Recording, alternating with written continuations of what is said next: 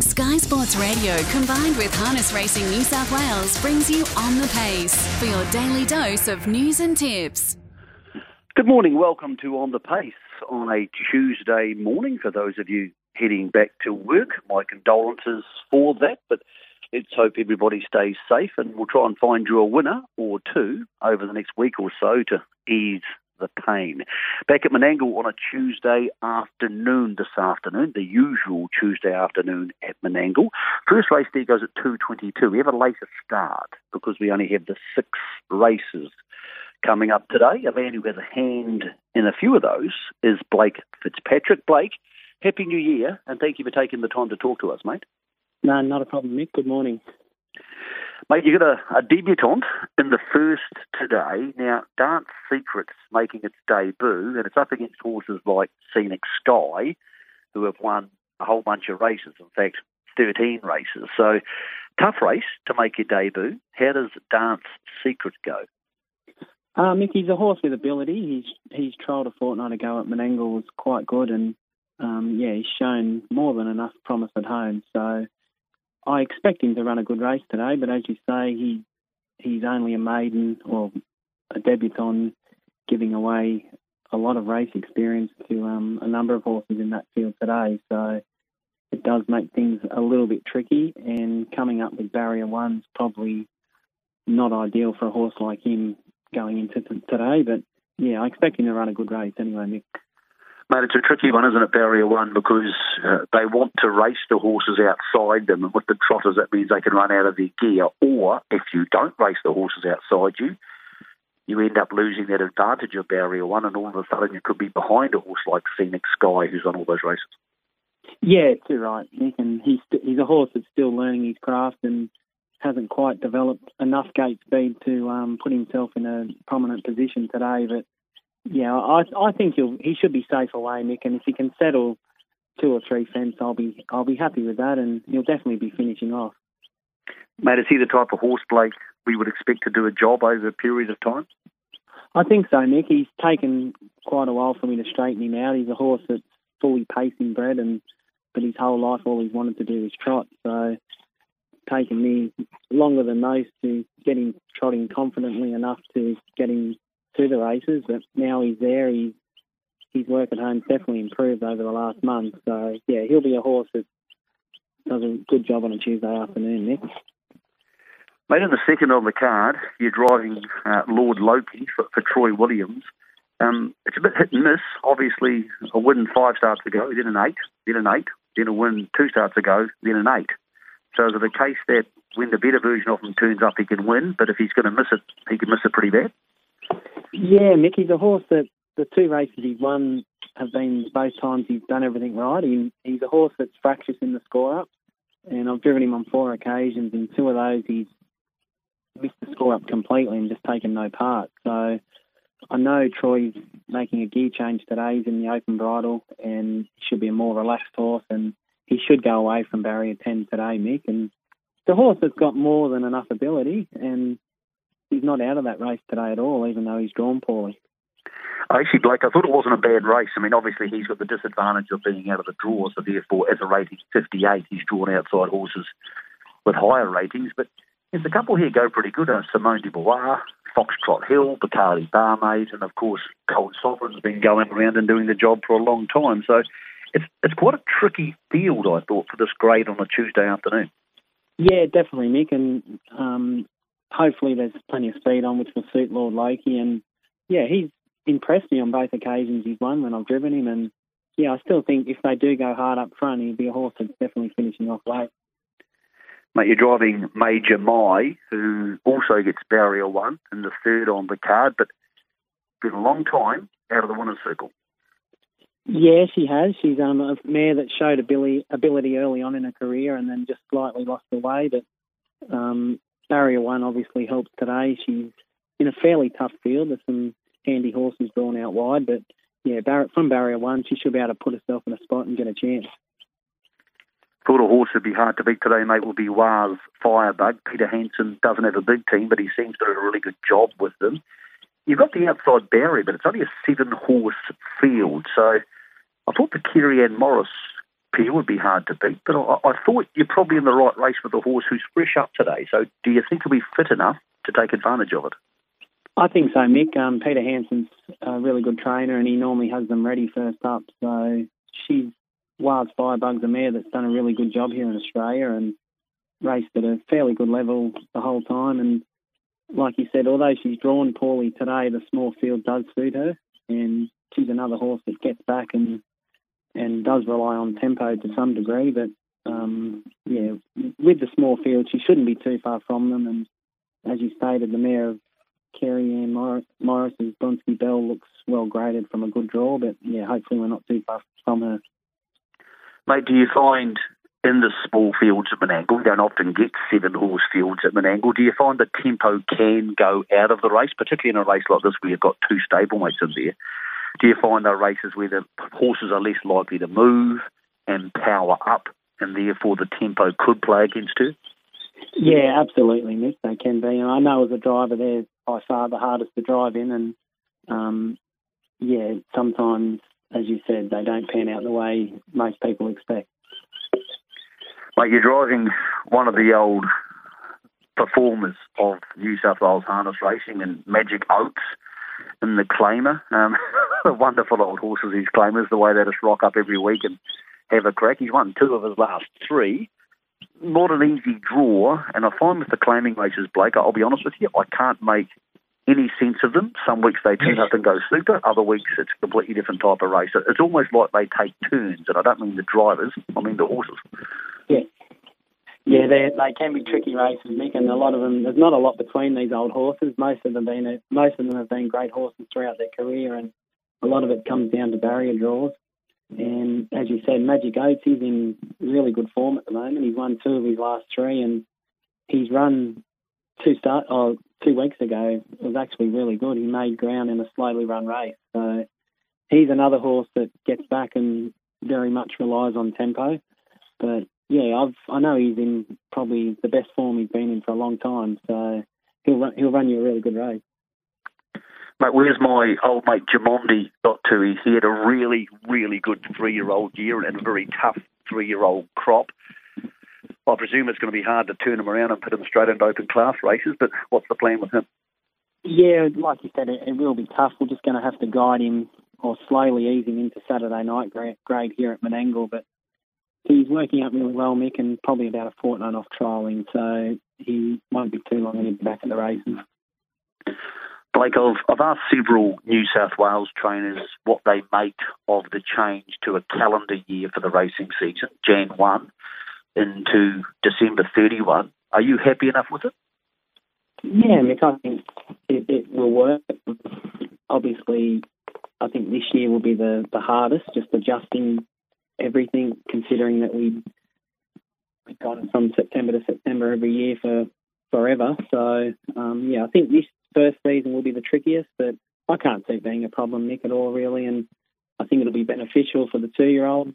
We won't be rushing them as much early, and they'll be getting to the races when they're more mature. So yeah, I think it'll be a good thing. But with the pacing horses, a lot of them, they're two-year-olds and even the early season three-year-olds after their big juvenile season they sort of have no choice, Blake. But if they want to race in the derbies or they want to go to the Bathurst for the for the crown or the tiara, they've sort of got to be up and going pretty shortly. What about the trotters? Is the money big enough for your young trotters, whether they're two or three, to say, well, okay, we'll be up and running early, or with the trotters because they take so much more working out, and the fact that the derbies are not going to be in March like the pacing derby are. Do you see you leaving your younger trotters out for longer? Yeah, definitely, Nick. Um, the prize money wise for the juvenile trotters in New South Wales, it isn't probably enough to be rushing them, getting them ready for it. So the way I use it is as a, is as a um, education process for my young trotters, and if they're natural enough and they're ready at two, I will race them. But if they're not, I won't push them, and I'll put them away and bring them back as a three-year-old. Where the better money is in them derbies and oaks and um, yeah, the Vic Vicbred sides and things like that, Nick. So yeah, that's the way we've used here for a number of years. Mate, you managed to trifecta the two-year-old New South Wales final this year on your home track at Menangle. who's the better of those three horses? Who's the one who's going to turn out to be your Oaks or Derby horse heading into 2021? Um, I still like on advice. He was a highly strung two year old Mick, but yeah, this preparation he's a lot more mature and a lot more settled. So and he has high speed, which, as you know, will take a trotter a long way, Nick. So yeah, he's still definitely a horse to follow. Mate, the sales are just around the corner. We've got two sales companies now in play in Australian harness racing. Are you in a situation where you go to the sales, Blake? Because obviously you've got a big family name, you've got an outstanding record as a trainer. Are you in a situation to go to the sales and buy horses or for other people, or do you have to buy them on spec and try and sell them? And, and to be honest, is, is your barn got room for new people to come on board?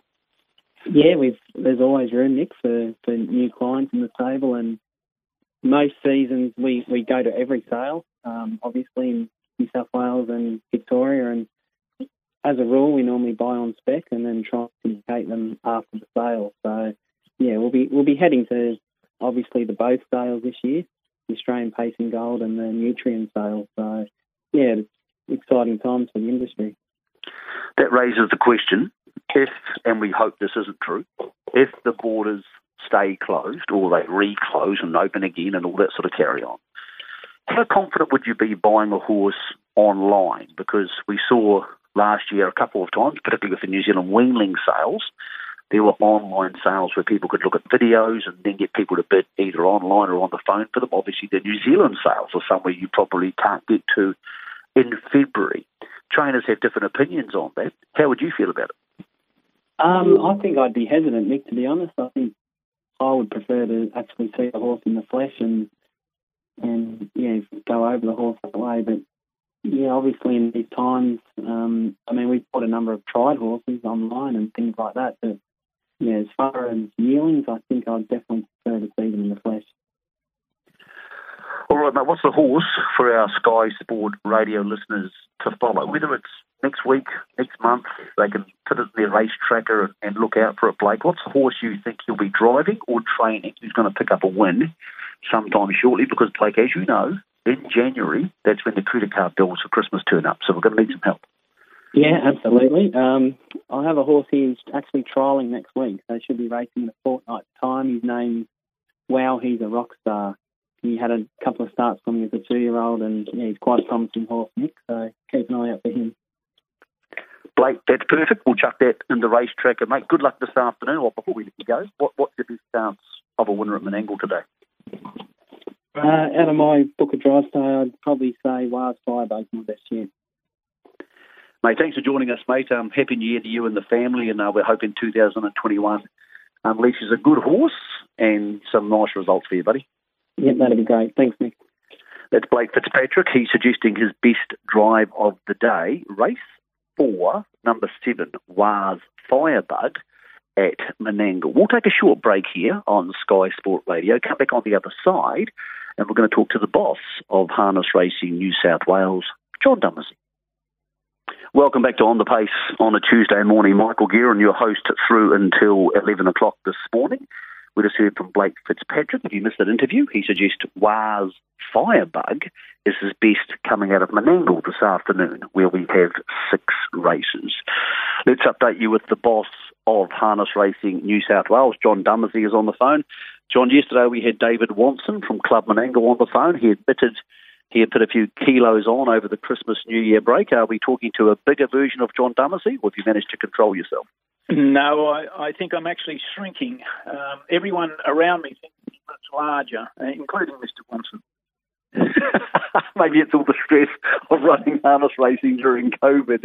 Uh, John, look, it's an interesting time because we've got some really cool developments, those stakes increases. We've got regional racing with Group 1 races in it now. So there's lots of positives, but there's still some challenges. So let's get the elephant in the room out of the way. Um, Greater Sydney, the metropolitan area, obviously it's it's risky with, with masks and the occasional reappearance of COVID. How's it affecting harness racing and what protocols are in place for harness racing around COVID? Well, it's extremely difficult um, to make a judgment on some of this, um, these moves. Uh, the, the, wearing of masks uh, in the stabling areas uh, is compulsory um, across the state.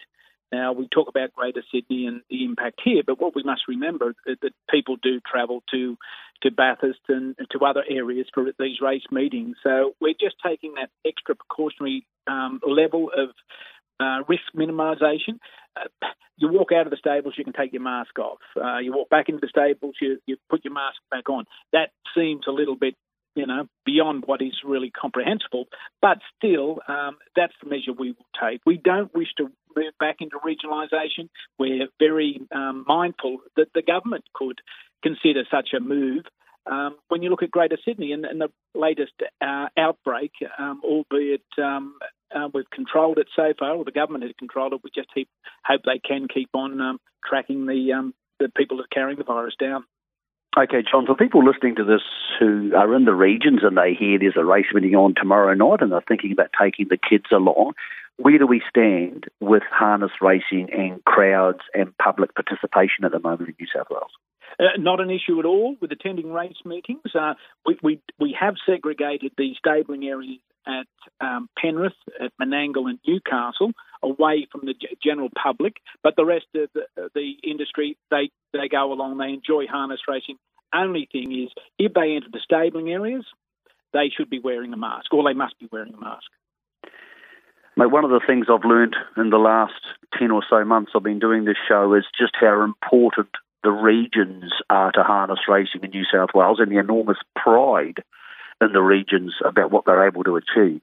When you look at that in the early part of 2021, we have a Newcastle Mile on February 19th. Obviously, we have the Bathurst Series coming up. We have a Riverina four and five year old championship, and there's obviously the TAB Regional Championships, which were enormously successful last late May. Is that part of the plan heading forward? Is it, is it to, to strengthen and keep these Group 1 races in the regions to give people in New South Wales who can't get to Menangle a chance to see elite racing? Absolutely. It is for the patrons, but it's also for the people, the trainers, the owners in those areas, that they have the advantage, if there is such a thing, by these races being held at their home tracks or in, in their centres. So, yes, the city trainers or the um, people from other areas may be able to take their horses there and compete, but at least it's hometown. And, and as you correctly say, the, the, the people of the area, the people of these cities and towns, well, they'll be able to go there and see the best quality racing there is. But when we talk about those regional championships, uh, they were impacted by COVID um, last year. We had we have a, a an approach that we're going to tribalise these races, and we want to fo- follow through with that in 2021, and that's why we've got that ultimate final. So um, we will be rolling out other um, bonuses, if that's the right way of putting it, for the local areas if their horses can carry through and win that ultimate final. We, we want tribalism to be followed from region to region and, and have the pride of New South Wales as, as the, the title that they'll carry for a year. Mate, recently Harness Racing New South Wales outlined its strategic plan to the stakeholders, and obviously it's available to anybody else as well. How's the feedback been? And particularly something I want to ask you about the, an innovation group. So you've got a, a group there where you want to say to people, we're going to make some change and we're open to change. How's the feedback been from the participants? Because obviously, uh, I've dealt with harness racing people a long time, John, and sometimes the feedback can, shall we say, be majority negative to almost everything. Yeah, well, it's not in this case. Um, the feedback that we have received has been positive. There, there are one or two people that don't like a certain aspect of it, but it's been positive. But the three areas sustain, enhance, and innovate they're all connected to one another. We, we talk about what we can do to increase wagering. We need to innovate in a lot of areas, and if we don't increase that, we can't sustain and enhance. So that's where we're going. But with that innovation group that we've announced, it's um, it's been really interesting. Um, I've already got four nominees to go on the innovation group, and it's only been out a week. Um, we're looking for positive people. Now, we, we look to change, but not for change's sake. We look to change to improve whatever the lot is that we can deliver to the harness racing industry. Prize money is, is the very grassroots um, growth of harness racing, but if we don't change uh, in some respects, and with that staid old sport that many people refer to harness racing as trotting, we, we can't change. So it's great. Um, a couple of the uh, I received a, an email from a, uh, stakeholder only yesterday. He started out with, "Well, John, we don't see eye to eye on a lot of things, but with innovation, we all must see eye to eye and we must take it forward. But as I say, it's not just for the sake of change; it's for the benefit of the industry." John, the Miracle Mile is now the only million dollar race in Australasia, and it's the only thing even remotely close to a million dollars. Nothing else is probably close to half when you take the exchange rates between New Zealand and Australia. Is that a good thing? Is, is it a case where it, it needs to be the shining beacon for the industry, um, or do we need more of them, or should that money be distributed in different ways? Well, we, we have different um, philosophies in each state. We believe in New South Wales as, as the premier state. We need that million dollar race. We need to keep pace, um, not necessarily at the expense of anything, but we need to keep pace with the other codes of racing. Um, greyhounds have a million dollar race. Uh, the thoroughbreds have so many wonderful races. The Everest for one, but but the Miracle Mile is, is something that we've got established. Um, we, we have to keep supporting it. The Inter Dominion will have that here in 2021. It has a set top prize money for the final at half a million dollars. But when you look at that as a series, there, there's closer to a million dollars distributed there. But the Miracle Mile is very important to New South Wales. It's in, a, in about its 54th running, so it has history on its side. Um, do we need to do more with the Miracle Mile? We always must look at the Miracle Mile because with the Inter Dominion, with the Miracle Mile, we need these pinnacle events as they do in other states. But it comes down to what those states can afford, and like I said, what the philosophy is of, of the of the jurisdiction, of the controlling body, of the participants. Do we need to fund more into grassroots levels? We just had. It's the highest grassroots level across Australia in, in New South Wales now. Um, so we've delivered there. Now we've looked at these other races, these regional Group 1 races. Miracle Mile, it is the pinnacle in New South Wales. We always must keep a focus on that without losing sight of the other races. John, we just had Blake Fitzpatrick uh, on the phone, and he was fantastic, giving us a summary of where his stable's going and Menangle today. But we also touched on the change of seasons from January 1 to December 31, starting just a few days ago.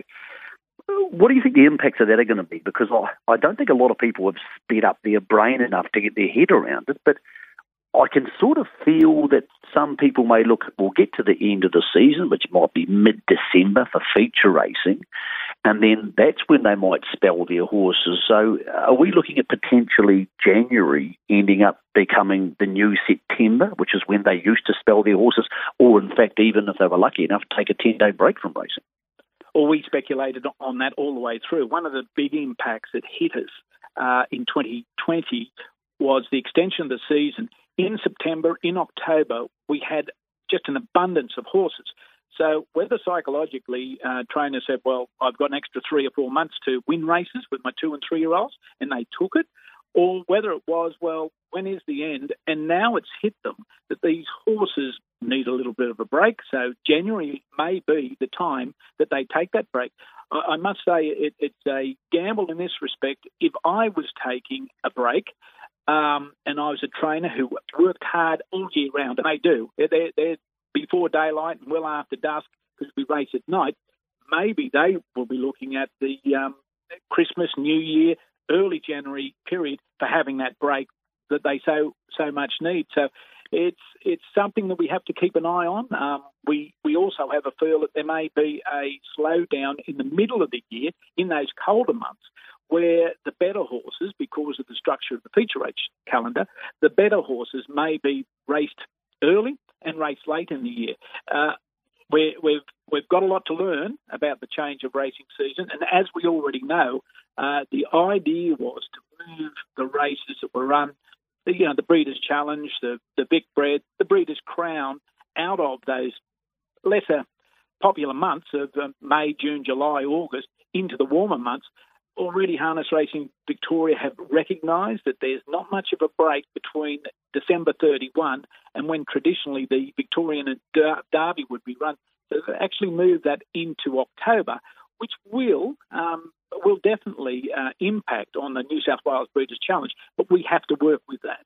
And at the moment, we've got uh, we've got uh, the Breeders' Challenge conditions for 2021 out there for industry feedback. We'll we'll get a feeling of what the industry thinks about that move, but we must work with it because uh, we we can't diminish what we have with those great races, the Derbies and the Oaks, by being a little bit selfish. So in New South Wales, we'll work with it and see where we end up. But it's um, it's something that we'll know more about. I would suggest next year and the year after.